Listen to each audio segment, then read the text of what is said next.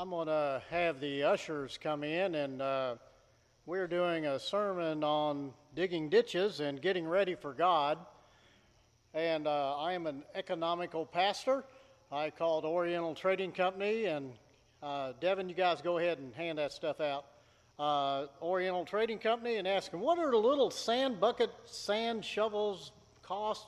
They said a dollar or two a piece, and I thought, times 400, I think not. So my wife and I were talking, and she said, Well, when you go to the beach, you use little spoons.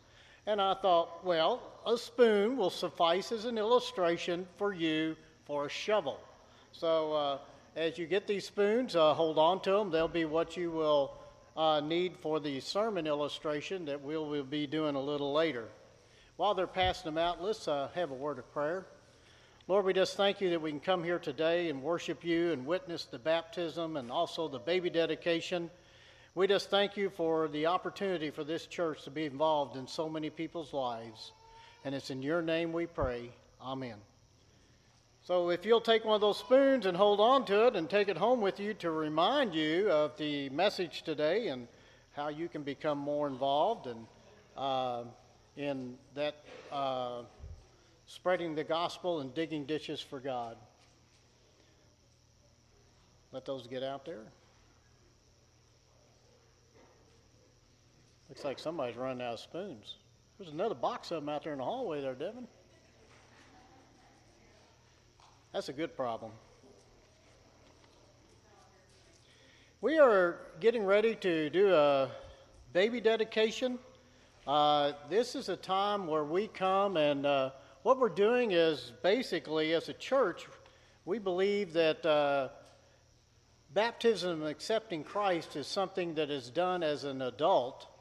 And uh, what we're doing here is we're dedicating the parents and the family and the grandparents and, and all those people to help raise that child, those children, in a Christian home in a Christian way. Let me get a chance get all these spoons out.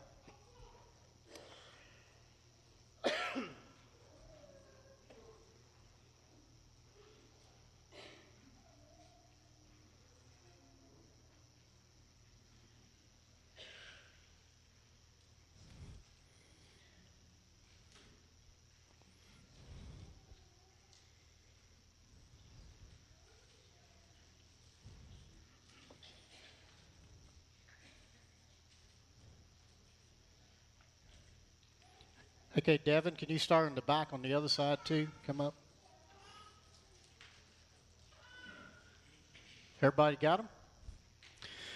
Well, now we'd like to invite our parents to come up for our baby dedication, and I hope I've got the right names. First, we have Kayla Robinson, and we ask Kayla to come forward with, uh, is it Aiden?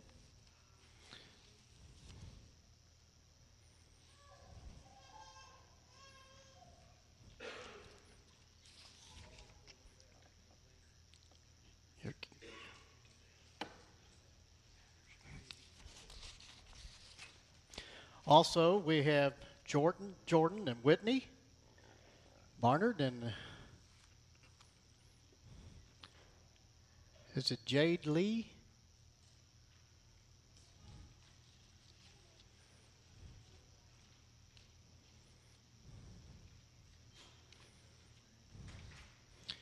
And also we have Cody and Alex with Mackenzie.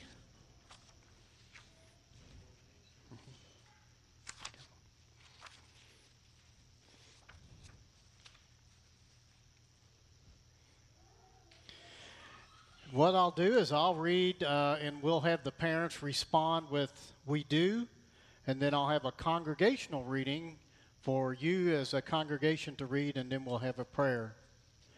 Do you here this day recognize this child as a gift of God and give a heartfelt thanks for God's blessing? Do you here this day dedicate this child to the Lord who has entrusted you with their care? Do you here this day pledge as parents that you will bring up this child in the nurture and admonition of the Lord? Do you here this day promise to give this child every possible benefit of a Christian education and of the church? And do you here this day ask God's blessing upon this child to guide, guard, direct them through all the years? Okay, congregation.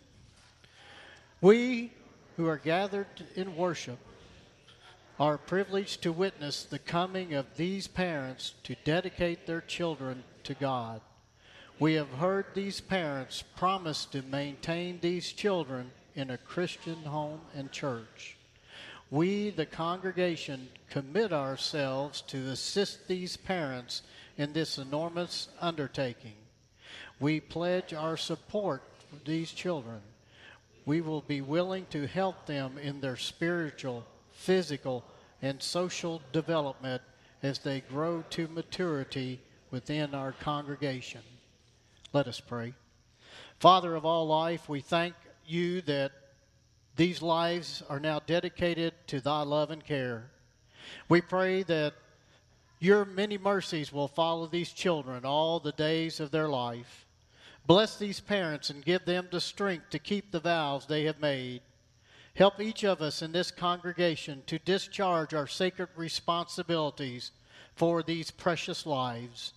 In the name of your Son, who said, Suffer the little children come unto me, we humbly pray. Amen.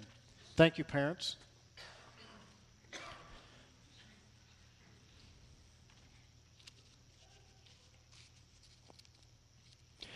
We are here on this Sunday after Easter doing a baby and child dedication.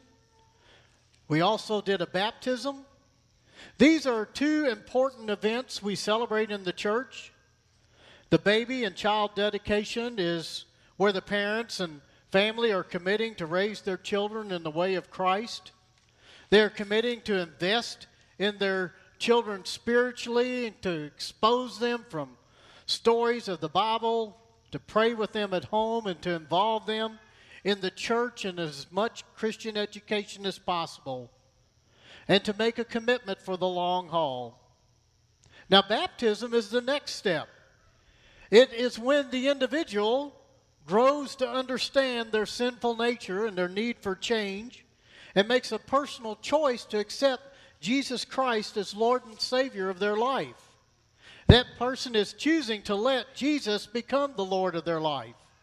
And they are following the commands of Jesus Christ for baptism, where they go under the water as their old sinful selves and come out from under the water a new person and just as Jesus rose from the dead as our Savior, death symbolizes that change of a person is making in their life to be a follower of Jesus Christ and make him the Lord of their life.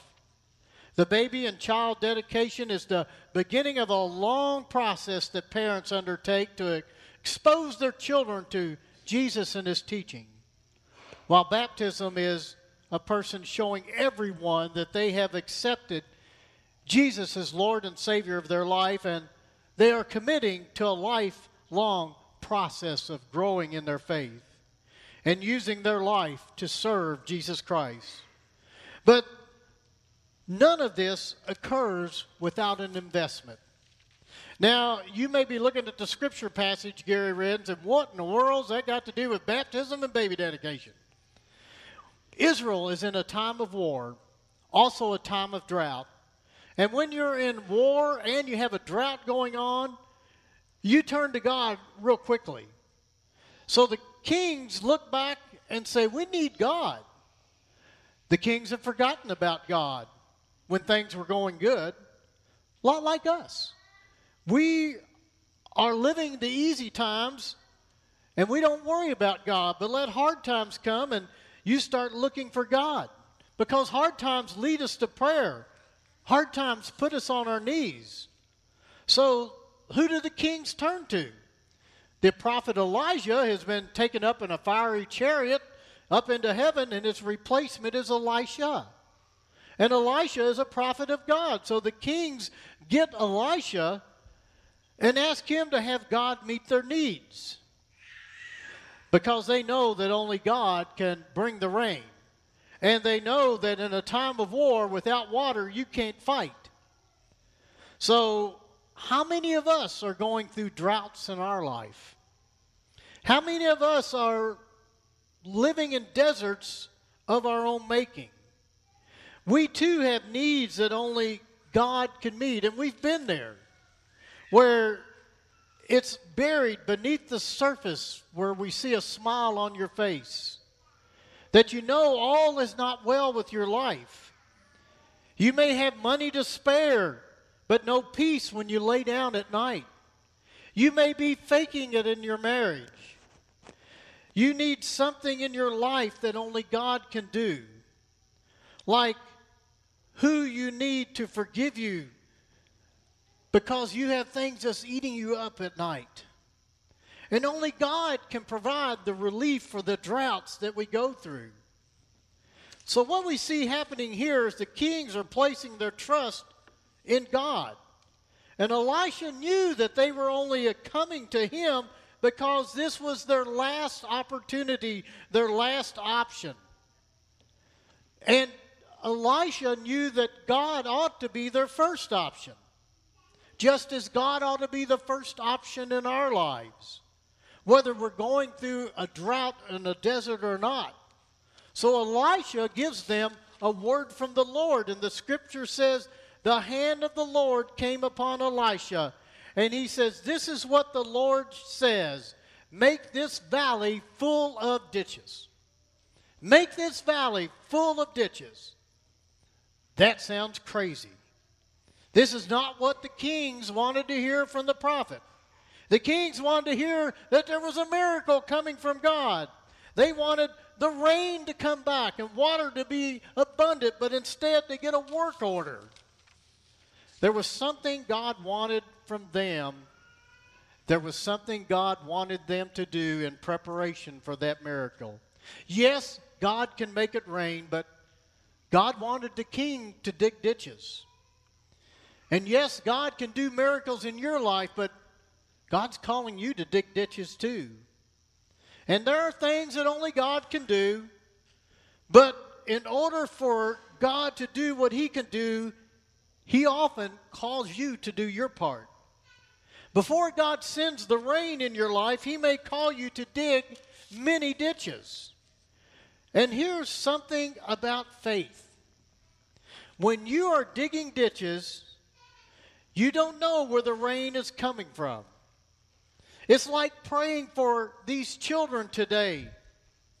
And we have a child that when they grow up, they veer off the path and they're running with the wrong crowd. And as a parent, you don't know what to do or how to get them back to God. But you have to keep on loving them. You have to keep on praying for them. You have to keep on communicating with them. You have to keep digging ditches.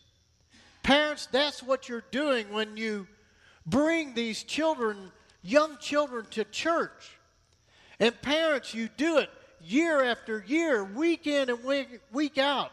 And what you are doing is you are digging a ditch in the heart of your children, getting them exposed to God long before they make the step of baptism.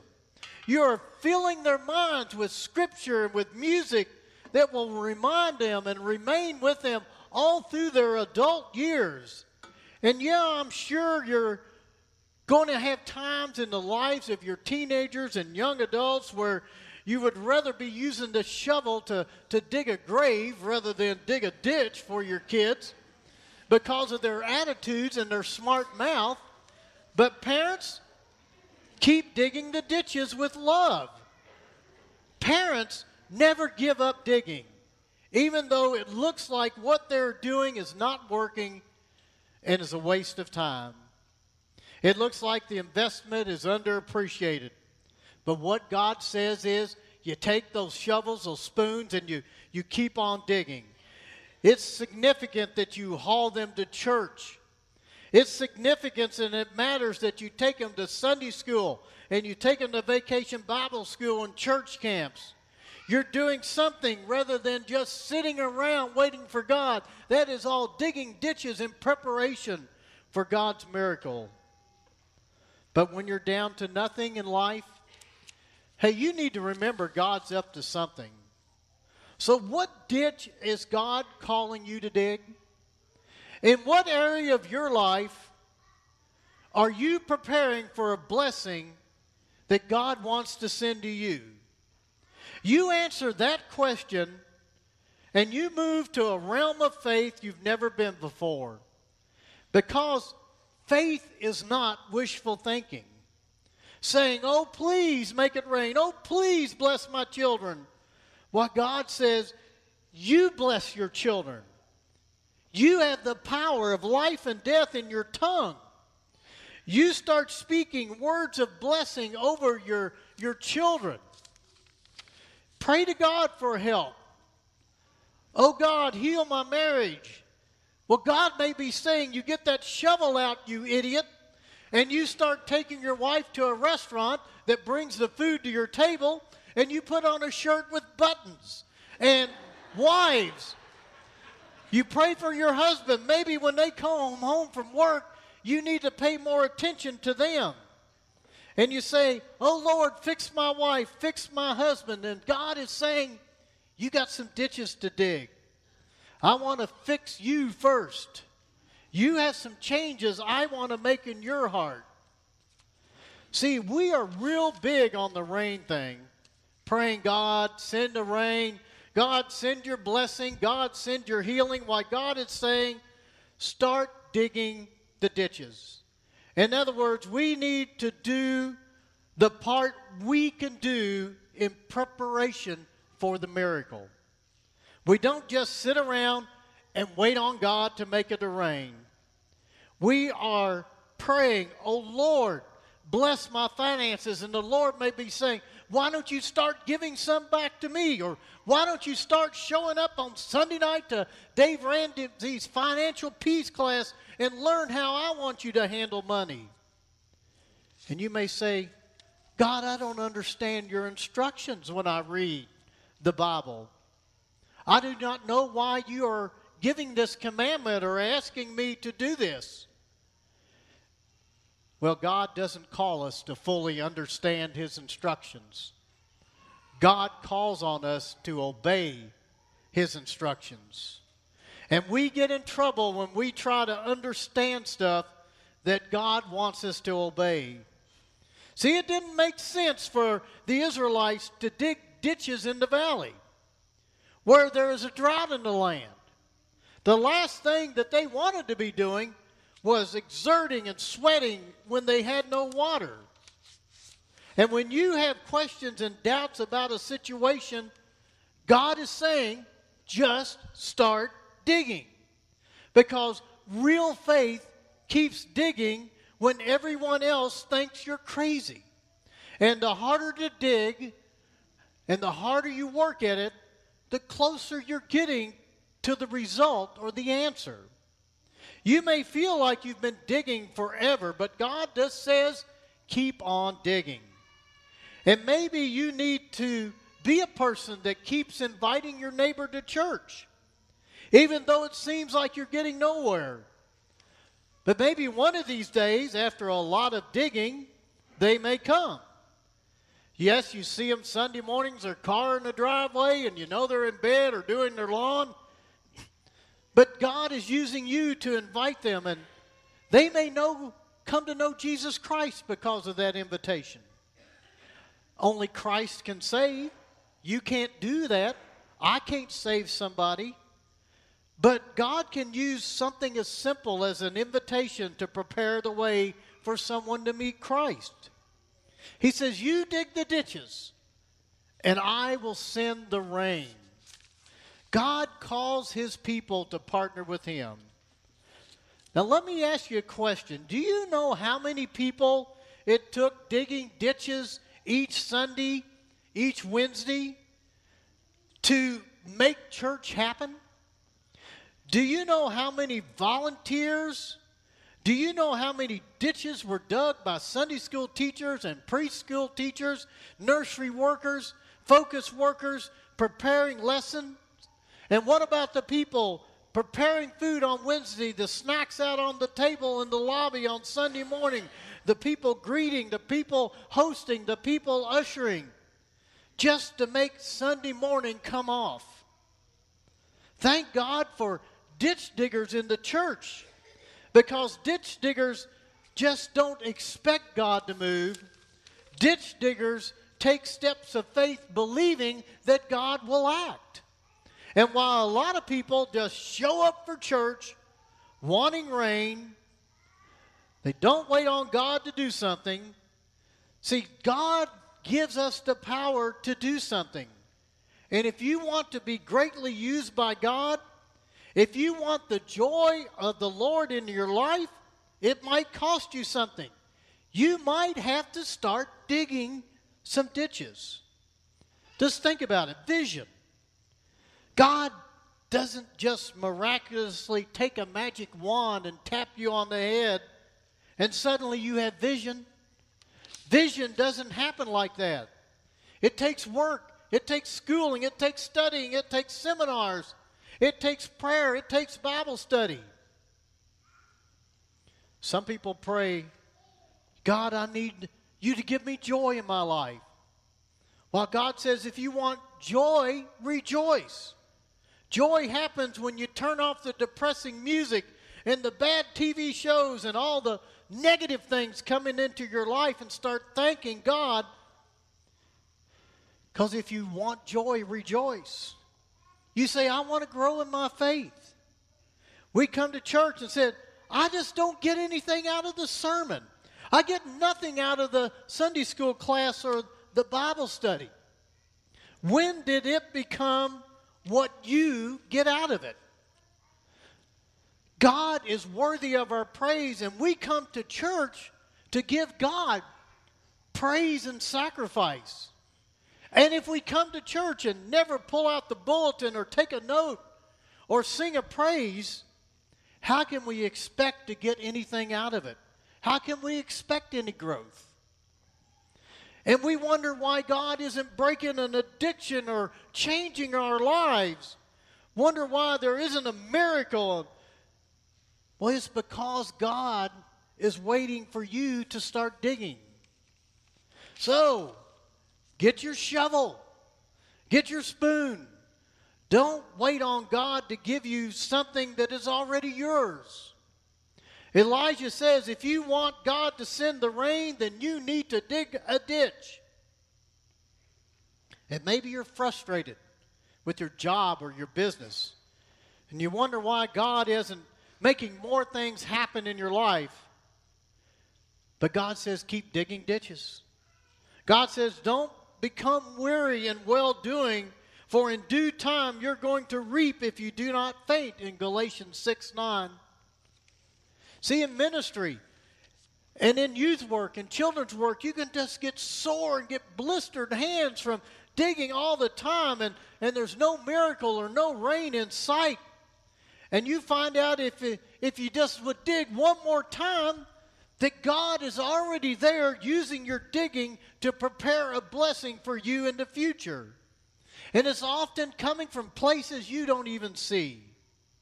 And while you're frustrated today, while you are digging, God is preparing your tomorrow. And that is the nature of faith, folks. You can trust God in today and you can know God owns your future. And God has been faithful in your past, but what ditches does He want you to dig? It's hard to believe, but you will find that sometimes when we have dug the longest, where we've gone through the longest time of drought and the hardest times of our life, when we look back simultaneously, those end up being the most fruitful times of our life and our time of most spiritual growth because of what God is doing inside of us. And in those times, you think that the, the rain will never come. And sometimes God is just waiting for us to demonstrate our faith. Can you demonstrate your faith by taking that first step, by acting, by doing, by digging? That's why we never give up digging in a relationship. We always work on those relationships. We never give up on the pursuit of our dreams. We always work on those dreams. You can't stop trying. But if you keep digging, God's going to send the rain. And God knows how to send the rain. God says, Nothing is impossible for me. Nothing is too difficult for me. I am God. But we need to take steps of faith and say, if he's ready, I'm going to be ready. Look at what Elisha writes in 2 Kings 3:17. For this is what the Lord said, you will neither see wind or rain, yet this valley will be filled with water and you and your cattle and the other animals will drink. In Hebrews 11:1, the Bible says faith is the substance of things hoped for, evidence of things not seen. Faith for the Christian means you don't you don't have to see it to believe it. You don't have to wait to see the cloud in the sky to do the thing God commanded you to do. See, you don't wait for that feeling. You put your faith in motion and the feelings follow. You don't wait to see the evidence. Evidence will come after obedience. Did you hear that? Evidence will come after obedience. That's the nature of faith. You see, God is calling you to fight the battles. But realize those are battles that He has already won. So you have nothing to be afraid of in times of drought. In 2 Kings 3, it says, The next morning, about the time for the offering of the sacrifice, there it was, water flowing from the direction of Edom, and the land was full of water. It took the Israelites to start digging by faith. God wanted them to take the first step and that's what He wants us to do to take the first step. God wants to fill this church and your life with blessing. God wants to fill your heart with comfort and compassion. But God is calling us to dig a ditch, to invite someone to church, to repent of a sin, to bring your children and grandchildren to church, to have blisters on your hands because you're still digging and trusting God for your tomorrows. Because God stands in your tomorrow. And your de- best days aren't behind you as a Christian, they're ahead of you. Nothing's too hard for God. Folks, evidence comes after obedience. That's when the Israelites saw the rain was after they started digging the ditches. Let's understand that God is calling you to fight battles, to dig ditches of battles He's already won. Let us pray. Lord, we thank you for being a God that is there, that involves us in your work.